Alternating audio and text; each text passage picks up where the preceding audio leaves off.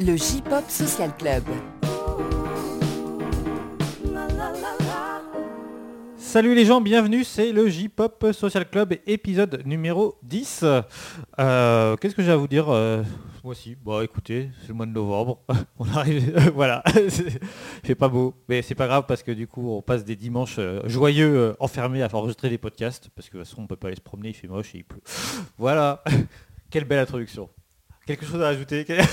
Non, voilà, mes invités sont stupéfaits devant tant d'informations. Ah mais c'est tellement ça. Voilà, avec nous aujourd'hui Dorothée, bienvenue. Bonjour. Je te présente plus, si. Moi, comme tu veux. On te retrouve évidemment sur les réseaux sociaux. Oui, sur une page Facebook de Lycée Férocité. Et il y a aussi le site public. Co-administre. Voilà. On va dire ça comme ça. Bon. Ok. Également avec nous, Mathieu Pinon. Bonjour à toutes et à tous, nous allons faire en sorte de trouver vos rayons de soleil en ces temps grisonnants d'automne. Ah bah voilà, je retrouve le Mathieu que je connais. Tu vois, il y a un petit côté compagnie créole tout de suite. Voilà, on va faire chanter les oiseaux et danser les écureuils. Ah bah oui. D'ailleurs, c'est le podcast. On a un peu changé la thématique, on vous a pas prévenu. Oui, c'est spécial Zouk aujourd'hui.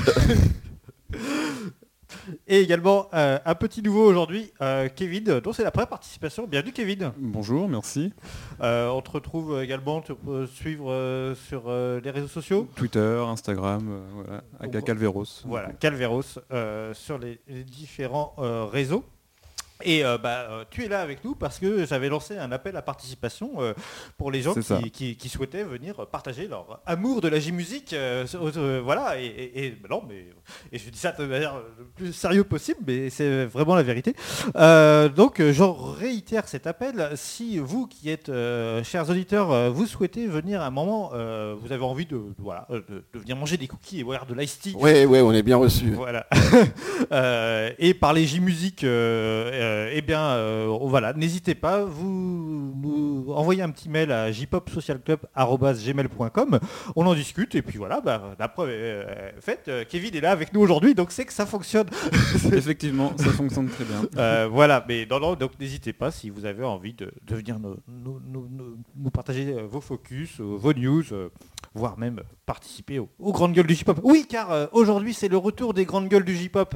Ça faisait longtemps qu'on n'avait pas vu GG dans l'émission. Bon, il nous a pas vraiment manqué, on va être honnête, hein, mais voilà. Et puis en plus là, il est très occupé avec Eric Zemmour en ce moment, donc, voilà. Mais bon, il a trouvé un petit moment quand même pour nous partager sa philosophie.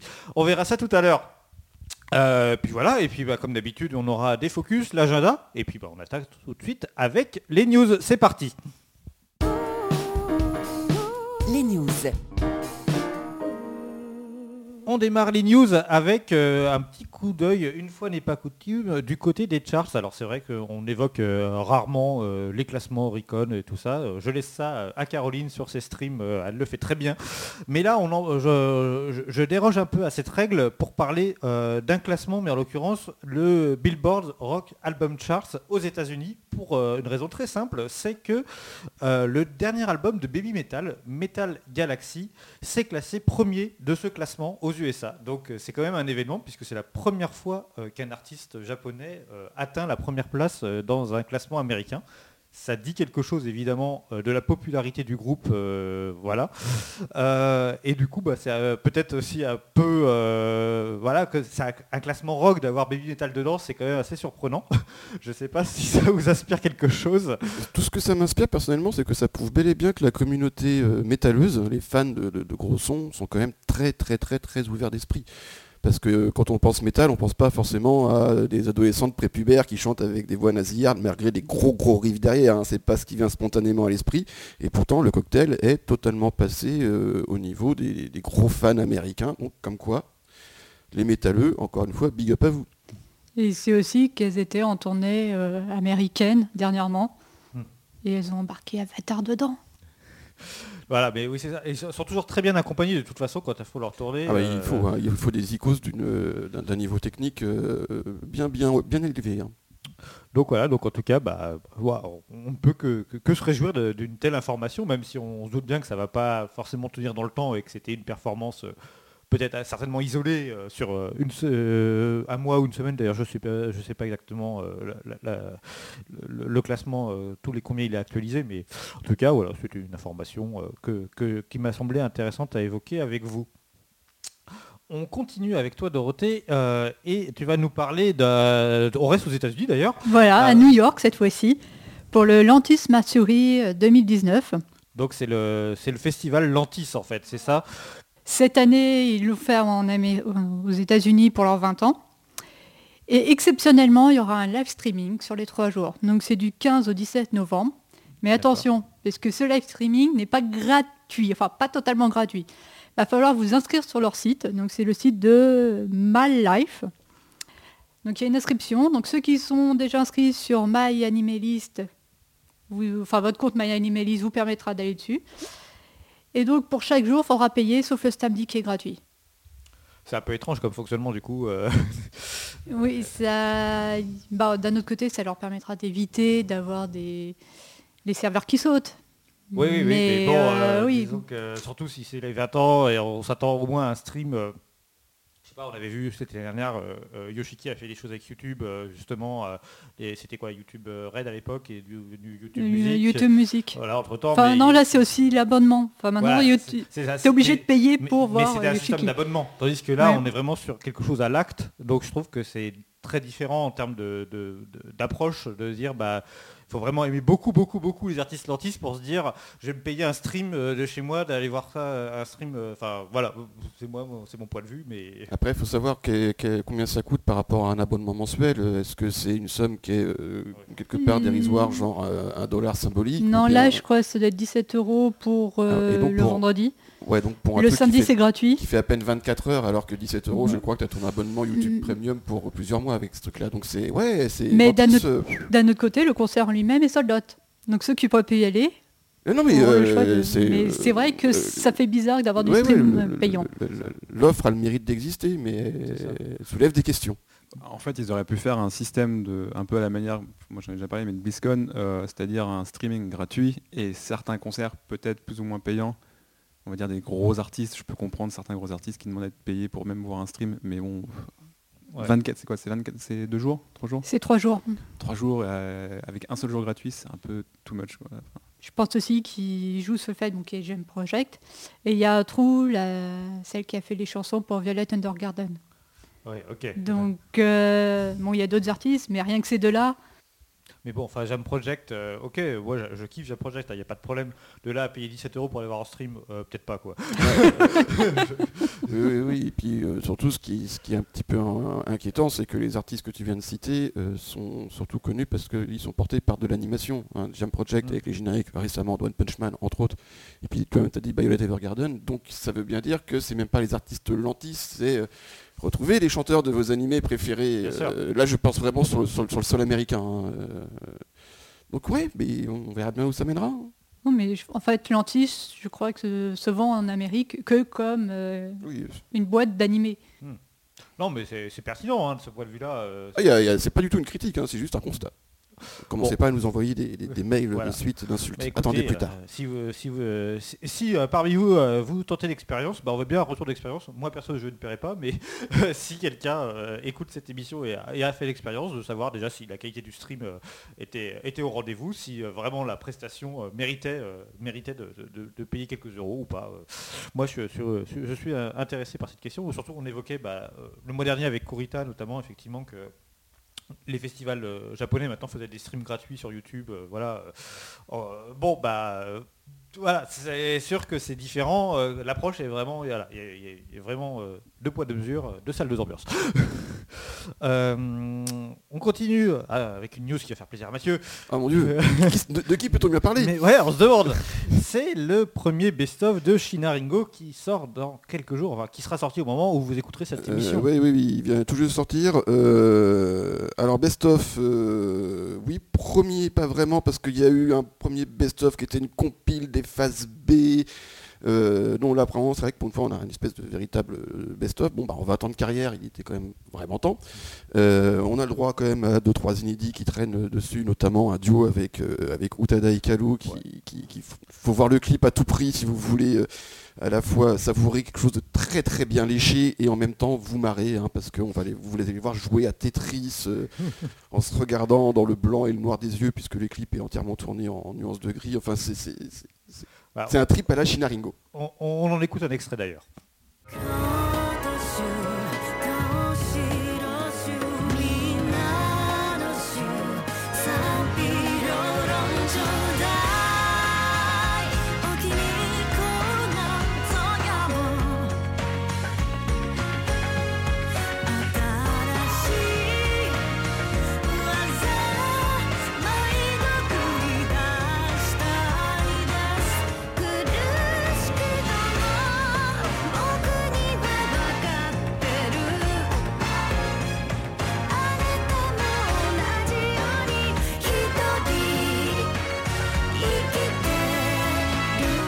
Voilà, donc comme du trip à la Shina Ringo.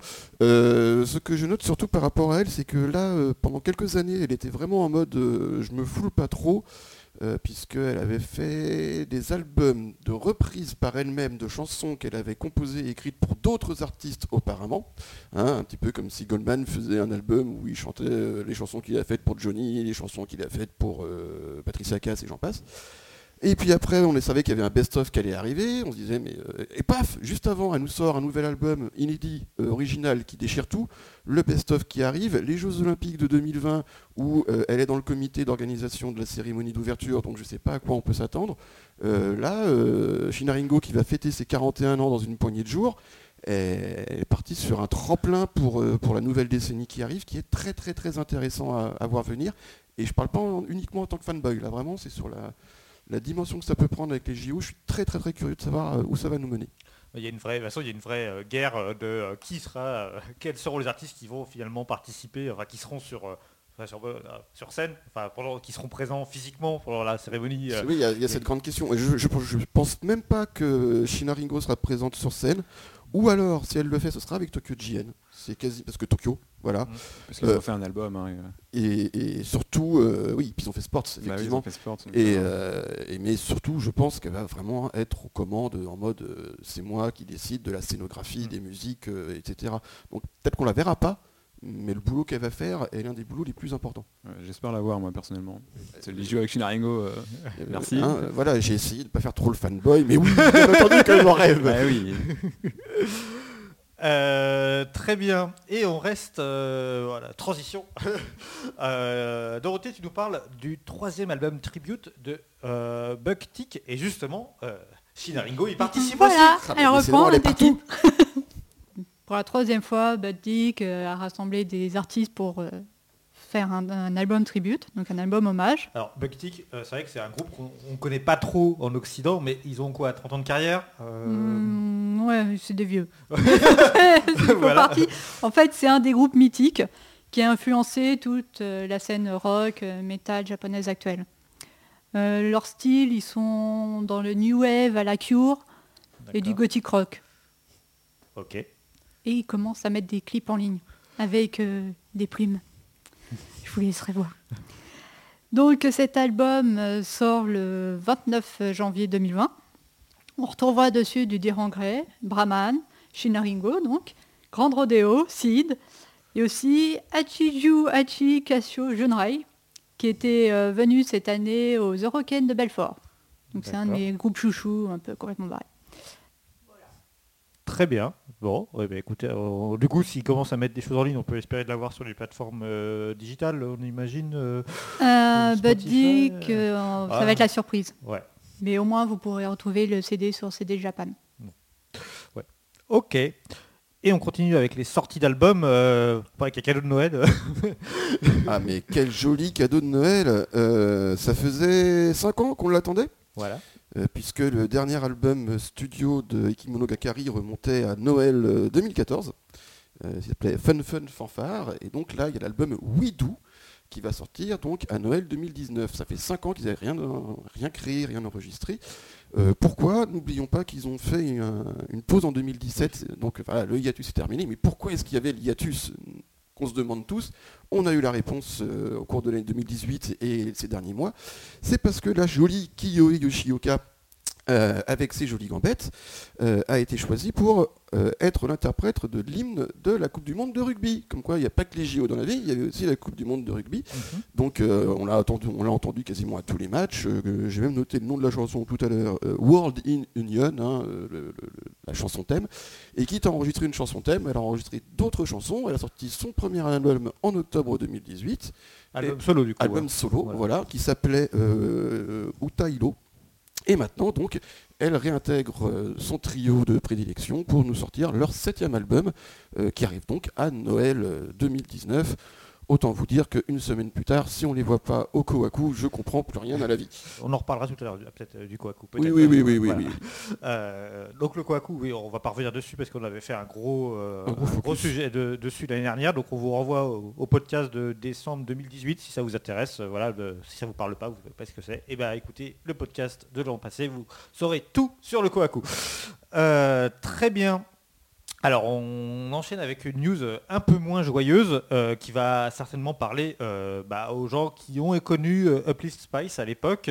Voilà, peut-être via No Life, en tous les cas, c'est un groupe qui en tous les cas a marqué en France, c'est évident. Donc vous saviez que Uplist Spice avait disparu. Deux des membres d'Uplist Spice avaient remonté The Mousmous, Chio et Yuki. Et ensuite, il y a eu malheureusement Chori a eu quelques soucis de santé, on va dire ça comme ça pour être poli, et donc ça avait déjà entraîné une pause, le groupe avait dû un petit peu ajourner ses activités, et là devait reprendre un petit peu le chemin des studios et des salles de concert. Et là, malheureusement, c'est Yuki, donc le guitariste, qui lui, à son tour, prend du recul. Donc de nouveau, nouvelle pause dans la carrière du groupe. Pause indéfinie, on va être honnête, ça sent pas super bon et on a du mal à imaginer que le groupe revienne à un moment. Alors voilà, c'est un peu triste pour ceux qui les ont suivis à l'époque, hein, mais en même temps c'est vrai que The Mousmous était encore déjà en termes de style assez différent de ce que faisait Uplist Spice. Donc voilà, à suivre, de voir ce qui va se passer. Est-ce que Thierry va refaire des choses de son côté avec notre formation, ou est-ce que pour le moment ça va s'arrêter là? Difficile à dire. En tous les cas, c'est forcément un peu triste pour nous qui avons beaucoup apprécié ces artistes fut un temps en France. Voilà, on se rappellera de ce concert magique à la Maroquinerie qui était quand même assez foufou. Oh là là, les murs suintaient de sueur. Voilà. Et donc dans la série les Japonais et l'international, c'est pas encore ça. Alors c'est la petite c'était à toi ? Non, c'est à toi. Bien, moi, c'est ce que je disais. C'est la petite touche élégance, petite touche délicatesse, tout en raffinement, puisqu'on a parlé de Kodakumi, hein, la chanteuse, l'élégance même. Voilà, l'élégance même, qui sort un nouvel album en novembre, je crois, à mon qui s'appelle Record, avec corde entre parenthèses. Elle a sorti deux clips, toujours pour rappeler que Kodakumi, fidèle à elle-même, donc les deux derniers clips en date qu'elle avait pu sortir s'appellent Strip et Get Naked. Voilà, elle n'a pas changé. Voilà, il y a des choses auxquelles on... Et sur cet album, il y a une reprise de Ricky Martin de Livin' La Vida Loca. Mm-hmm. Jusqu'ici, on se dit pourquoi pas. Mais le problème, c'est que donc, le fan club de Kodakumi, qui s'appelle le Kodagumi, c'est le jeu de mots, à l'international, peut passer. Donc les clients internationaux peuvent toujours passer par le fan club pour pouvoir se fournir les albums de Kodakumi et se les faire livrer n'importe où dans le monde. Ça a toujours fonctionné. Le nouvel album est arrivé. Ils ont commencé à précommander jusqu'à ce que la compagnie fasse... Ah, en fait, non. Cet album-là, celui-ci spécifiquement, il ne sera jamais vendu hors du Japon. Pourquoi ? Il y a des problèmes de copyright sur une chanson. Oui, mais laquelle ? Il y a des problèmes de copyright sur une chanson. Donc on n'en saura pas plus. Évidemment, vu qu'il y a une reprise d'un artiste non japonais, on suppute que ça peut être ça. Mais alors, dans ce cas-là, et c'est donc là la grande question à laquelle vous pourrez répondre en commentaire, à faire remonter sur la page de J-Pop Social Club, s'il n'y a pas le droit de l'acheter à cause de ça, pourquoi est-ce que le clip est disponible sur YouTube à l'international et n'a pas été bloqué géographiquement ? Je ne sais pas, hein, je pose la question. En tout cas, donc, si vous voulez profiter de la reprise de Ricky Martin par la Miss Kodakumi, il suffit de chercher sur YouTube. Puis bah, sinon, vous tapez Get Naked, Strip et autres joyeusetés. Vous tomberez toujours sur un clip de Kodakumi qui trémoussera du popotin. Ouais, ça, selon les mots-clés, ça peut vite défier, attention. Ah, mais enfin... comment ça marche en fait, parce que du coup eux ils ont le droit de l'acheter au Japon, même eux s'il y a un problème de copyright techniquement, oui. Et là je parle en tant qu'artiste, ils pourraient même pas eux l'acheter en fait. Ça, c'est-à-dire que je pense que si tu vas au Japon, tu vas dans n'importe quel Tower Records, Book Off, parce qu'ils seront trouver très vite en occasion. Oui. Kodakumi, t'achètes l'album, tu repars avec, les douaniers ils vont pas te mettre au trou parce que t'as acheté l'album de Kodakumi avec. Ça serait quand même intéressant quand même, comme voilà. Histoire. Mais en tout cas, c'est l'argument qui est avancé par la compagnie de disques, hein. Et en plus, ils citent même pas cette chanson, ils disent il y a un problème de copyright avec une chanson, et comme toi-même tu as dit, peu importe laquelle de chanson, le problème de copyright lui-même, c'est pipeau, enfin. Oui. Mais donc c'est la raison qu'ils avancent pour interdire les ventes de cet album à l'international. Par contre, vous passez par le fan club, vous l'achetez n'importe lequel des autres albums, vous pouvez toujours. Donc voilà, le Japon, l'international, cette incompréhension qui durera encore pendant des siècles et des siècles. Bon, enfin, tout n'est pas noir non plus, puisque on le voit depuis plusieurs mois maintenant, il y a de plus en plus d'artistes qui sont disponibles sur les plateformes digitales, que je n'aime pas ce mot, mais vous voyez de quoi je veux parler, évidemment de Spotify, de Deezer, Apple Music. Je les ai à peu près tous cités. Oui, voilà. Il manque Amazon Music. Amazon Music. Voilà. Et justement, Dorothée, c'est l'arrivée du catalogue Amuse-Dentis sur ces plateformes. Oui, depuis le 25 octobre, petit à petit, Amuse-Dentis met ses artistes, bon, bien sûr, son corps de l'animé. Donc c'est sur Spotify, Amazon et Apple. Il n'y a pas Deezer. Ah bah voilà. Deezer est trop franco-français. Bah, 10h, surtout quand on veut leur donner des podcasts, ils veulent pas, hein, ils ne répondent pas. Donc, voilà, c'était le petit taquet gratuit. Donc parmi les artistes présents actuellement, il y a Ayaka Ohashi, Buzz Vibe, Gem Project, Love Love et les groupes associés, Sasaki Sayaka, Stereo Dive Foundation, qui d'ailleurs va sortir bientôt un album et dont les clips sont sur YouTube maintenant. Il y a Shotaro Morikubo, Takuma Terashima, True, dont on a parlé tout à l'heure, et Zach. D'accord. Bon, ben voilà, c'est bien d'avoir... Moi, je suis content d'avoir déjà une projection sur Spotify, quand même. Ah oui, et puis depuis la création de la Amuse-Dentis, ça faisait quand même un bon moment qu'on attendait de pouvoir avoir accès sur Spotify à ces artistes. Voilà, comme quoi, faut pas désespérer. Et du coup, ça serait intéressant de savoir si l'album de Kodakumi est disponible. Ah bah, ce serait tellement drôle. Ce serait tellement drôle. Parce que là, ça serait le sublime, quoi. En plus, la jaquette, elle est magique. Juste voyez la jaquette, hein. C'est une espèce de bondage avec des élastiques de toutes les couleurs fluo. C'est magnifique. On termine en l'évoquant rapidement parce que là je commence moi à saturer, c'est Arashi. Arashi, maintenant je pense que je vais faire un jiggle Arashi dans le J-Pop Social Club parce que chaque mois il y a un truc sur Arashi. Et en plus c'est moi qui ai fait chier pour en parler justement. Non mais c'est pas ça, mais disons qu'il y a un moment, voilà, on en a parlé en septembre, on en a parlé en octobre, on en reparle là et on en reparlera certainement le mois prochain parce qu'il y aura un nouveau truc qui sera sorti entre temps. Vas-y, je t'écoute Mathieu. Non, alors c'est quand même très intéressant, je pense qu'on l'évoque même si ça va pas durer très longtemps parce que par rapport Amuse-Dentis, justement, il y a cette démarche d'Arashi qui a été entamée il y a 2 ou 3 mois de vraiment se mettre aux réseaux sociaux à l'international. Donc il y a eu le catalogue qui est disponible sur Spotify, déjà Arashi qu'on peut trouver sur Spotify, rien que ça. Qu'est-ce qui s'est passé chez Johnny's ? On n'a pas compris, mais tant mieux. Et toujours cette démarche, maintenant les Arashi sont sur Twitter. Voilà, il y a 3 jours, j'ai découvert un tweet, c'est « Salut, c'est Jun Matsumoto, c'est la première fois que je tweete, je suis trop content de faire votre connaissance, bonjour le monde !» Tu fais, mais attends, mais Matsujun, mais t'as 30 et quelques années, tu connais Twitter depuis je sais pas combien de temps, mais oui, c'est la première fois qu'ils peuvent enfin... Et officiellement... Autant c'est marquant de voir que, tout du moins chez Johnny's, il y a cette prise de conscience de l'importance des réseaux sociaux sur la communication par rapport à tout ça. Et autant toutes ces démarches qui sont en train de se faire sur Arashi depuis 3-4 mois est très impressionnante, mais Arashi se met en pause en décembre 2020.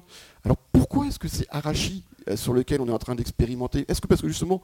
ils se mettent en pause après, on s'en fout, si on fait des conneries, on pourra rattraper plus tard. Et puis, alors, je ne sais pas qui c'est les petits jeunes, il y a les Kanjani et j'en passe, où là on blindera. Mais je ne comprends pas. Il y a une espèce d'appétence pour l'international d'un groupe qui a déjà annoncé qu'il allait se mettre en pause dans 12 mois, 13. Est-ce que c'est justement parce qu'il n'y a pas ce compte à rebours qui est lancé et ils se disent on a un temps limité pour bourrer la cob autour du groupe, donc on y va. C'est assez paradoxal, mais en tout cas, ça prouve une chose, c'est que Johnny's, qui a toujours été une espèce de verrou sur la communication et même la représentation de ces artistes à l'étranger, des concerts de Johnny's hors Japon, on n'en compte pas. On n'en compte pas du tout. Et puis la censure des photos des membres de Johnny's. Et donc c'est vraiment un virage. Il y a une espèce de réforme des pensées chez les piliers de l'industrie musicale japonaise. Et donc en fait que Jun Matsumoto il tweet, c'est cool, mais par contre ce que ça représente derrière, c'est quelque chose justement sur lequel il faut garder l'œil, à mon humble avis. Voilà, mais bon. Ça intervient aussi avec la mort du fondateur des Johnny's. Mais... Donc c'est peut-être lui qui coinçait tout. Et puis là, on a aussi les JO qui arrivent. Oui, mais si on va par là, qu'on prend Kodansha, tu vas chez Kodansha, alors c'est pas de la musique, mais tu verras partout les petits mots d'ordre qu'a donné le créateur de Kodansha. Et dans les bureaux, il y a encore les mêmes préceptes qu'à la création. Donc que Johnny soit mort ou pas, la ligne éditoriale qu'il avait fixée, pour qu'elle change, c'est que oui, non, au Japon, la prise de conscience. Donc, on casse les traditions. C'est fou. Voilà, comme quoi tout arrive. Et le mois prochain, vous annonce un concert de Arashi à Bercy. Et là, c'est... déjà, ils vont jouer dans le stade des Jeux Olympiques. Bah oui, en même temps, c'est Arashi, quoi. Enfin, ils vont pas faire la boule noire, quoi. Voilà, mais on est déjà presque dans les grandes gueules du J-pop. Mais entre-temps, on va faire un petit détour par les focus. Focus. Les focus, on commence avec toi Dorothée, et tu nous parles d'un DJ converti au métal. C'est comme ça que tu l'as vendu. Voilà, c'est Xouké. Donc, oui, il a un nom un peu compliqué. Donc en fait, il faut se dire que le monde du clubbing et le monde du métal, c'est vraiment deux mondes opposés. Mes camarades sont d'accord. Et donc, on ne voit pas souvent des DJ s'intéresser au métal. Bon, il y a quelques groupes qui ont leur propre keyboardiste, tout ça, mais ça reste dans le domaine du métal. Sauf que là, on a vraiment un DJ qui a fait Ultra Japan, donc un festival de musique clubbing, électro, qui a joué aussi dans les clubs à Las Vegas, qui est venu 2 fois en Europe, encore pour Ultra Europe, et puis qui a signé en major chez Warner, assez rapidement d'ailleurs. Et c'est justement chez Warner, en traînant dans les studios, qu'il a rencontré Ernie Minblad. Donc Ernie Minblad, c'est un groupe de métal assez couillu, extrême, qui sont déjà venus en Europe aussi. Et ils ont commencé à discuter, à jouer à la Nintendo. Et puis Xouké, un jour, leur a proposé de faire un remix d'un de leurs morceaux. Alors les gars d'Ernie Minblad ont fait « Mais c'est quoi un remix ? T'as quoi tu me causes ?» Donc il leur a expliqué. Un remix de métal, c'est étonnant, quoi. Voilà, ça existe quand même, mais au Japon, c'est plus confidentiel, enfin, à ce moment-là. Donc, ils se sont liés d'amitié. Donc, Ernie Minblad a embarqué Xouké dans les concerts de métal. Il a adoré. Et là, ils ont commencé à monter un projet, donc sous l'égide de la Warner, un groupe avec des lapins. Alors attends, il y a du métal, un DJ des lapins, Usagi Metal. Donc c'est le groupe qui s'appelle Crazy Hansen, donc qui a été monté, avec les gars qui avaient des bonnets en forme de lapin, sans dire qui ils étaient. Ils ont gardé leur anonymat, ils ont fait un peu la Slipknot, donc ils ont balancé un premier clip où on les voyait jouer, donc ils font du new metal. Donc ils ont réussi à trouver toutes les mélodies, tous les petits trucs qui faisaient vraiment l'essence même du nu metal. Donc c'était magnifique. Ils ont fait un 2e, je crois même un 3e clip. Et là est arrivé les problèmes de drogue chez Ernie Minblad. En même temps, avec le résumé que tu nous en as fait, il fallait bien que la drogue attrape pas un problème. Non mais en plus, c'est même pas la cocaïne, je crois, c'était juste du cannabis. Donc c'est là où Ernie Minblad est parti en pause. Donc Crazy Hansen Ils ont dû arrêter du jour au lendemain, alors qu'ils commençaient à faire des festivals, il y a des projets d'albums, je pense même probablement des projets internationaux. Donc voilà, tout s'est arrêté d'un seul coup. Donc Xouké, qui voulait faire partie d'un groupe de métal, bah, okay. C'est tombé à l'eau. Mais il est resté dans l'entourage du groupe de métal, donc il s'est fait de nouveaux amis. Donc il a participé à des, enfin il a fait des remixes pour Man With The Mission et pour d'autres groupes. Et puis là, récemment, il y a Maximum The Hormone, qui, bon, même s'ils ne sortent plus vraiment de nouveaux morceaux, ils continuent à faire vivre leur groupe, leur marque, et ils ont décidé de lancer une filiale Maximum The Hormone, qu'ils ont appelée Côtelette. Donc ils ont fait passer des auditions, donc ils ont pris des petits jeunes, donc cette fois-ci il y aura 2 filles dans le groupe, et ils ont donc embauché Xouké, qui est avec son gros masque et avec un nouveau surnom, Danger Deer, donc le cerf dangereux. Et ils ont sorti récemment leur premier clip, qui est en fait une reprise de Maximum The Hormone, qui s'appelle Koi no Megalover.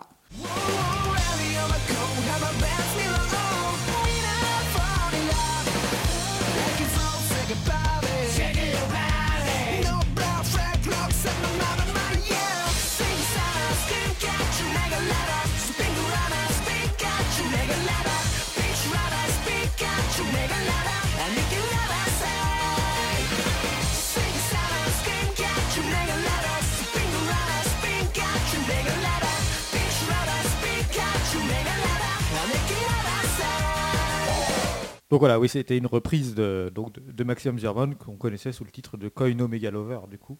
Mais du coup, voilà, donc pour se différencier, c'est ça, c'est qu'ils n'ont pas repris exactement les mêmes, la même prononciation. En fait, même Maximum The Hormone a appelé leur single Koi no Megabara. D'accord. À la japonaise. Bon, okay. Mais là, une question de transcription, quoi. Voilà. Ok. Très bien. Bon, bah, en tous les cas, moi j'aime beaucoup cette reprise, parce que ça fait longtemps. Ah oui, elle est excellente. Très bien. Kevin, on passe à toi et tu vas nous parler peut-être de ton groupe favori, peut-être. Oh, favori. Peut-être pas. Si. Je pense que tous ceux qui me suivent sur Twitter, oui, le savent très bien. Hein. Je vais vous parler de Moumoon. Voilà. Je vais vous parler de la lune molle. Hein. Pour rappel, hein, Moumoon a été créé en 2005, ils sont passés major en 2007 avec Strax du coup. Mm-hmm. À ce jour on compte 9 albums dont 8 en major et le 8e est sorti cette année en mars du coup. Et donc Moumoon ils sont venus plusieurs fois en France, ils sont venus en 2013 pour Tokyo Crazy Kawaii, ils sont venus en 2014 pour le Japan Expo et ils sont venus en 2015 pour donner 2 concerts, un à Lyon et un à Paris.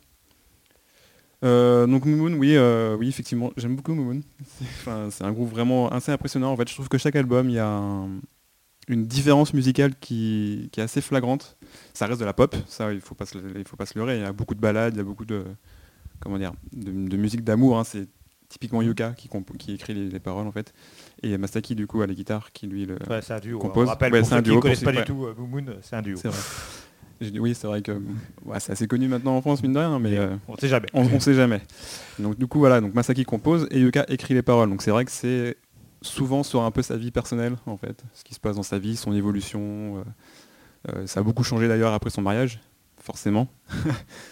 Et du coup, là, en fait, si je veux vous parler de Moumoon, c'est parce qu'ils viennent de sortir leur dernier clip, One Time, du coup, qui est une musique du dernier album en date. D'accord. Donc il y a beaucoup de news en fait pour le groupe, hein, s'ils viennent de faire un concert il n'y a pas si longtemps avec un spécial live réservé aux membres du fan club et à d'autres gens. Et on va encore en entendre parler je pense l'année prochaine en fait. Donc okay. J'ai vraiment hâte de voir où ça va évoluer parce que leur musique vraiment elle change tout le temps en fait. C'est rarement que de la pop quoi, il y a un peu de musique des années 70, un peu de musique des années 80, il y a beaucoup d'influences françaises dans les groupes, dans les musiques. C'est assez impressionnant. Je conseille Moumoon, mine de rien, à tout le monde. Et ce titre, c'est une chanson de thème d'un drama, il me semble. One Time, oui, c'est possible, mais là-dessus, je ne me suis pas regardé lequel exactement. Et je crois que dans le clip, il y a des images de ce drama. Ah oui, remarque, oui, effectivement, c'est ça, ouais. Mais je sais plus lequel, c'est vrai que je me suis pas trop... En tie-up, j'ai pas retenu le nom. Je connais tous les autres tie-up qu'ils ont fait hein, pour Yu-Gi-Oh et compagnie, mais... On écoute un extrait, puis on va checker ça en attendant.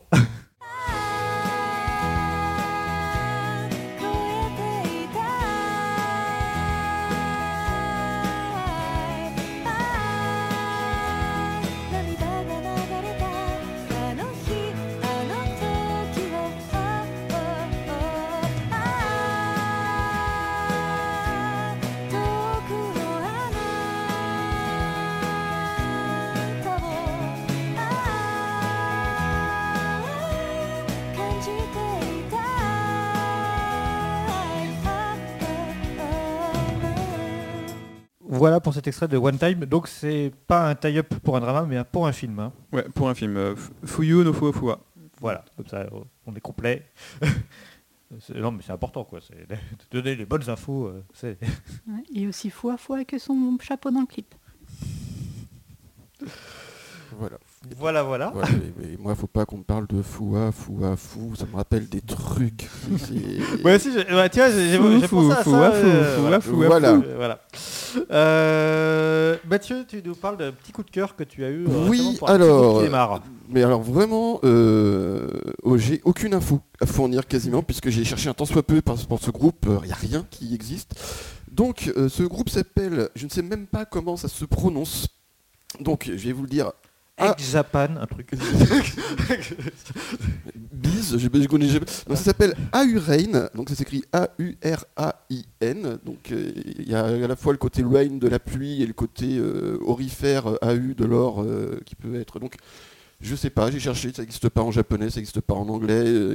Ouais, c'est une espèce de mot valise voilà, que ça voulait faire les japonais quoi. Il faut trouver la pluie de l'aura, enfin voilà, donc ça a été fondé par Shinichi Shimizu qui était extrêmement connu auparavant pour être le leader du groupe Sui Duck, voilà, que tout le monde connaît évidemment. Et donc je suis tombé dessus par le plus grand des hasards, vraiment à l'ancienne, je suis tombé sur le clip qui est sorti il n'y a pas longtemps. Ils viennent de sortir un EP de 4 titres qui s'appelle 6 heures, enfin 6.2.00, qui est sorti le 29 octobre, donc c'est vous dire à quel point c'est tout récent. Et il y a un clip qui est disponible sur YouTube qui s'appelle Yoff, la jeunesse. Vous cherchez Yoff Orain, vous allez découvrir, c'est une espèce d'électro avec une voix de chanteuse très désabusée, c'est très planant, ça rappelle beaucoup d'un point de vue des musiques ce qui pouvait être fait dans les années 80, mais au niveau de la voix et des thèmes, on est beaucoup plus dans le désabus et la désillusion de la génération qui a 20 ans aujourd'hui au Japon. C'est un mélange qui est très intéressant, bon, j'ai qu'un seul morceau pour l'instant qui m'a tapé dans l'oreille. Je ne sais pas ce que ça va devenir dans l'avenir, mais en tout cas, je vous conseille fortement d'y jeter un œil et une oreille attentive dès maintenant, parce que c'est très sympathique.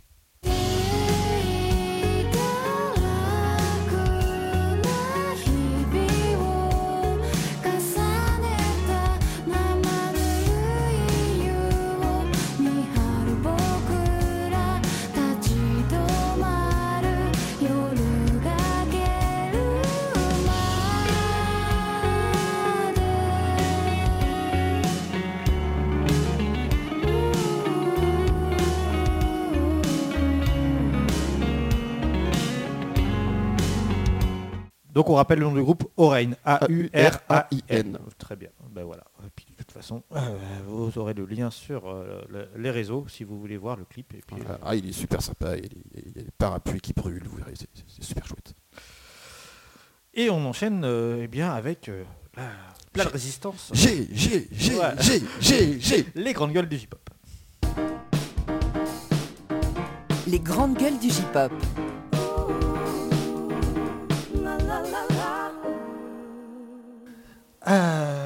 Donc effectivement, ça faisait un moment qu'on n'avait pas fait les grandes gueules du J-pop dans le podcast. Voilà, donc je vous rappelle rapidement le principe. On va donner la parole à GG depuis le bar PMU, qui est un expert en J-musique. Hein, et voilà, il est expert un peu en tout en fait. Hein, il a un avis sur tout et évidemment sur la J-musique. Voilà. Et puis on va voir si ça vous amène si ça vous donne de matière à réflexion ou pas, peut-être pas, on va voir. On écoute GG sans plus tarder. De toute façon, avec les Japonais, le public français, il est bipolaire. Un coup, il remplit une salle en un clin d'œil, et le lendemain, c'est complètement désert. Foiré qui pense la consulter. Hein. Je vois mes camarades... sacré GG. Voilà. Vous n'avez pas... Ok, je suis sûr, vous êtes content de leur trouver. Tellement. Voilà. Mais quelque part, il soulève vraiment un vrai sujet quelque part, parce que c'est vrai que c'est un phénomène qu'on a pu constater depuis maintenant de nombreuses années, où un coup on a des artistes qui viennent en concert et qui, en rien de temps, vont faire sold out. On pense là dernièrement à Jikan, ouais. Baby Metal, même. Enfin voilà, c'est des qu'ils ont rempli vraiment très très vite. Et puis bah, d'autres qui ne rempliront jamais. On va dire ça comme ça, pour être poli. Alors à votre avis déjà, bah, comment expliquer ça? Est-ce qu'il y a, certes il y a la question de la promotion, ça c'est évident, mais qu'est-ce qui fait la différence? Je veux dire, Baby Metal ne passe pas plus à la radio en France que à un autre groupe. Et pourtant, voilà, qu'est-ce qui est... Ouais, mais Baby Metal s'est vendu surtout sur YouTube. Et ils ont explosé les scores sur YouTube. Il y a des youtubeurs qui en ont parlé, qui ont fait des sessions d'écoute. Donc voilà, ça a commencé comme ça. Et puis après, ça a touché la communauté du métal. Donc communauté du métal qui quand même apprécie les groupes, quel que soit le pays d'où ils viennent. Et en plus de cette communauté métal, il y a toute la communauté plus fan des jeunes filles qui chantent. Idol quoi. Voilà. Même si bon, est-ce que Baby Metal sont des idoles, c'est encore un autre sujet. Voilà. Mais et en plus, Baby Metal était vraiment précurseur de ce style-là. Mais donc, oui, déjà il y a ce côté-là. C'est vrai que du coup, ça a défrayé la chronique à l'époque. Forcément, c'était quelque chose qu'on n'avait jamais vu. Donc forcément. Mais du coup, c'est ce que tu dis est intéressant. Ça veut dire que quoi, c'est la puissance de YouTube aujourd'hui. Voilà, c'est l'exemple type parce que YouTube devient vraiment au-delà même de ces questions d'abonnement YouTube, musique, machin. On sait que c'est une plateforme prédominante pour la promotion de la musique à travers le monde pour de très nombreux artistes. Oui, donc, parce que bon, sauf si les artistes ou les maisons de disques restreignent à leur pays, ça touche le monde entier. Et oui. C'est en plus, c'est YouTube, ça appartient à Google. Donc au niveau des référencements, c'est beaucoup mieux référencé d'avoir son clip sur YouTube que sur Vimeo. Bien sûr. Ça. Mais du coup, comment dirais-je? Est-ce que du coup, on en vient à la question de l'algorithme, évidemment, de YouTube, de savoir si dans les recommandations, comment vont remonter certains artistes ou certains clips. Du coup, ça touche à ça aussi, quelque part, quoi. Oui, mais de toute façon, quand on se met sur YouTube, sur n'importe quel réseau social, même quand on se fait un site pour être référencé sur Google, il faut quand même avoir des connaissances pour savoir exactement comment faire pour être le mieux référencé. Donc si vous balancez votre vidéo comme ça sur YouTube, sans faire attention à la description ou au titre de la vidéo, vous ressortirez moins bien que quelqu'un qui a fait vraiment attention, qui a bien expliqué, qui a bien fait ses titres. Mais bon. Après, ça marche aussi voilà, par les recommandations. C'est tel par rapport à ce que les gens écoutent, on va vous mettre plutôt ce type de contenu qu'un autre. Bah, il suffit de voir, il y a eu une musique comme ça, il n'y a pas si longtemps, qui est remontée en nombre de vues. C'est une vieille artiste en plus, c'est Maria Takeuchi, mine de rien, Plastic Love.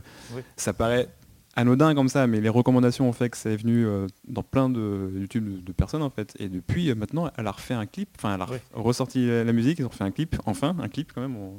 Oui, c'est ça, il n'y en avait pas eu à l'époque. 40, plus de 30 ans après quoi. Ouais, c'est ça. Et du coup, oui, YouTube, effectivement, c'est une puissance phénoménale en termes de nombre de vues et en termes de promotion en fait. Enfin, on prend l'exemple de Sony, merci Sony, mais le nombre d'artistes auxquels on n'a pas accès à cause d'eux. Et au final, bah, ils peuvent pas faire de promo réelle parce qu'on n'a rien à écouter réellement, ils bloquent tout. Donc c'est compliqué. Ça, c'est des questions stratégiques qu'on a effectivement du mal à comprendre ici. Quoi, mais... Outre YouTube, je pense qu'il y a une galerie d'arguments qu'on peut sortir par rapport à ce que vient de nous affirmer Gégé. Je vais pas forcément tous les développer, après mes camarades vont rebondir, me faire remarquer que je dis des conneries. Mais la première chose, c'est que Adjikan, c'est quelle salle qu'ils ont remplie en sold out, là comme ça, dans le claquant des doigts? Le backstage, mais c'est pas très grand. Quoi. Voilà, faut prendre ça en considération. C'est pas des artistes qui viennent remplir l'Accor Hotel Arena, merci, ou le Stade de France. Voilà. Évidemment. Donc il y a déjà, faut prendre ça en compte, une petite salle, par définition purement physique, se remplira beaucoup plus facilement et beaucoup plus vite qu'une salle gigantesque. Miyavi, quand il a fait l'Olympia, c'est pas rien l'Olympia au niveau des tailles. Ça s'est pas rempli en quelques jours, ça a pris du temps. Et du coup, ça génère aussi de la frustration pour Ajikan. Enfin, je veux dire genre moi, n'ayant pas ma place, par exemple, je suis frustré de ne pas pouvoir accéder. Bien entendu, mais après, si on prend le raisonnement complètement à l'envers. Bien sûr. Des groupes extrêmement populaires. Matt Pokora, qui va faire un concert à Tokyo, il va pas remplir une salle gigantesque. Est-ce qu'il va remplir une salle?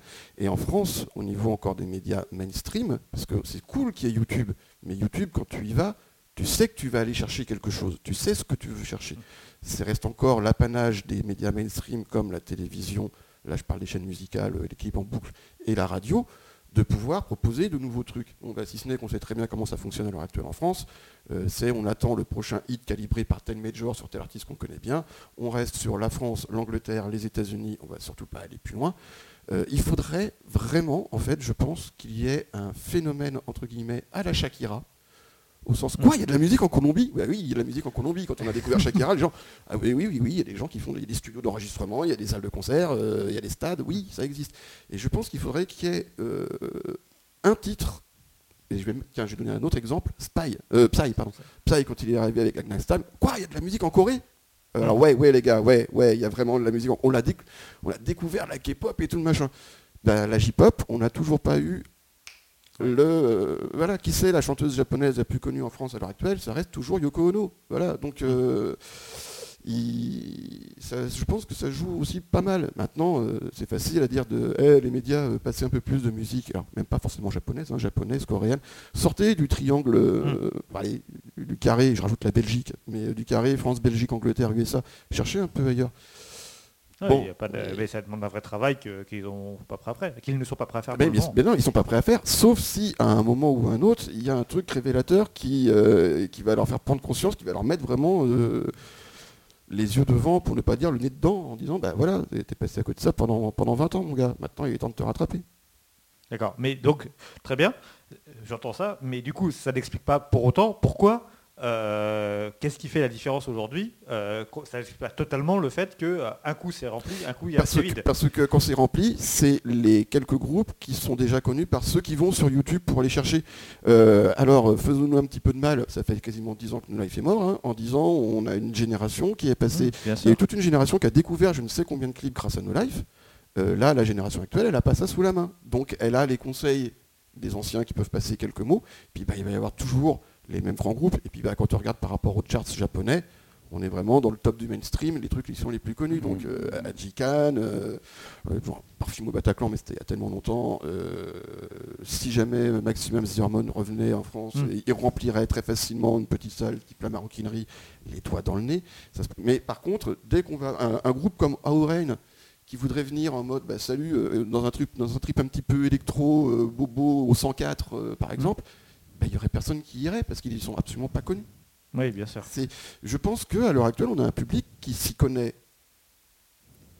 un peu. Mais pas assez. Voilà, il s'y connaît un peu. Vous prenez un spectre de connaissances, vous prenez une petite portion, mais cette portion, il la connaît super bien.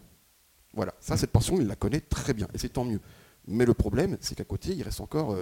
80-90% de musique à découvrir, et il n'y a pas d'accès... Enfin, si tu ne sais pas ce que c'est, tu vas pas aller le chercher spontanément sur YouTube, et il n'y a aucun canal qui te permette de le découvrir inopinément.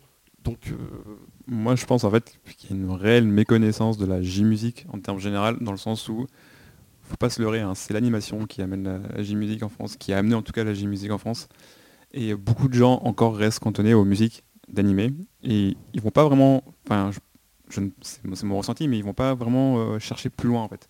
Je veux dire, je prends un exemple tout bête, mais Radwimps, ils sont venus en France il y a 3 ans, 4 ans 4 ans, je pense. Ouais. Ils sont allés dans une salle qui était ridicule, et Radwimps, en termes de gros musiciens au Japon, c'est des gens, ils te remplissent un Nakano, ils te remplissent un Tokyo Dome, mais les Finger in the Nose.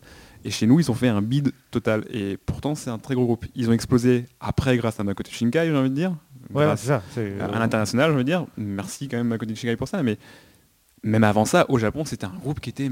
tellement connu et reconnu, et pourtant chez nous, au final, il y avait peu de gens qui sont allés les voir.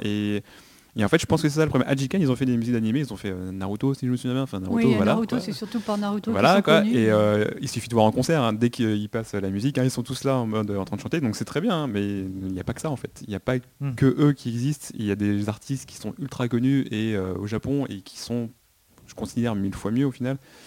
Mais ils sont pas connus parce qu'ils n'ont pas fait forcément de musique d'animé, ou alors ils en ont fait mais des trucs un peu obscurs pour les purs otaku. Et c'est ça moi je pense que c'est ça le vrai problème, c'est que si on regarde bien les artistes qui font Sold Out, c'est souvent des gens qui ont fait de la musique d'animé, et c'est des petites salles. Dès qu'on passe sur des salles moyennes, ça sera jamais Sold Out. Même Dir En Grey qui est ultra connu chez nous, ils viennent quasiment tous les ans maintenant. Là, ils vont faire les Montmartre. Je suis pas sûr que ça soit sold out, ça va être bien rempli. Mais ça sera pas sold out, parce que ça reste de niche. Ouais, mais Dir En Grey aussi, c'est encore attaché au visuel kei. Le visuel kei est en perte de vitesse depuis des années. Alors que Dir En Grey, même eux, ils le disent, ça fait plus de visuel depuis des siècles. Je me souviendrai toute ma vie de l'arc-en-ciel au zénith. Ouais. La tristitude. Ouais, voilà, je critique pas du tout le spectacle en tant que tel, mais juste par rapport au taux de remplissage de la salle. Merci le fan club japonais de vous être déplacé.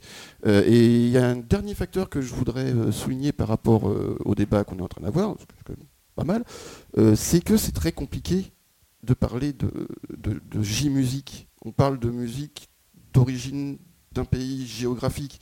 Mais le public qui va apprécier Maximum The Hormone n'est pas le même public que celui qui apprécie Moumoon, qui n'est évidemment pas le même public que ceux qui apprécient Scandale.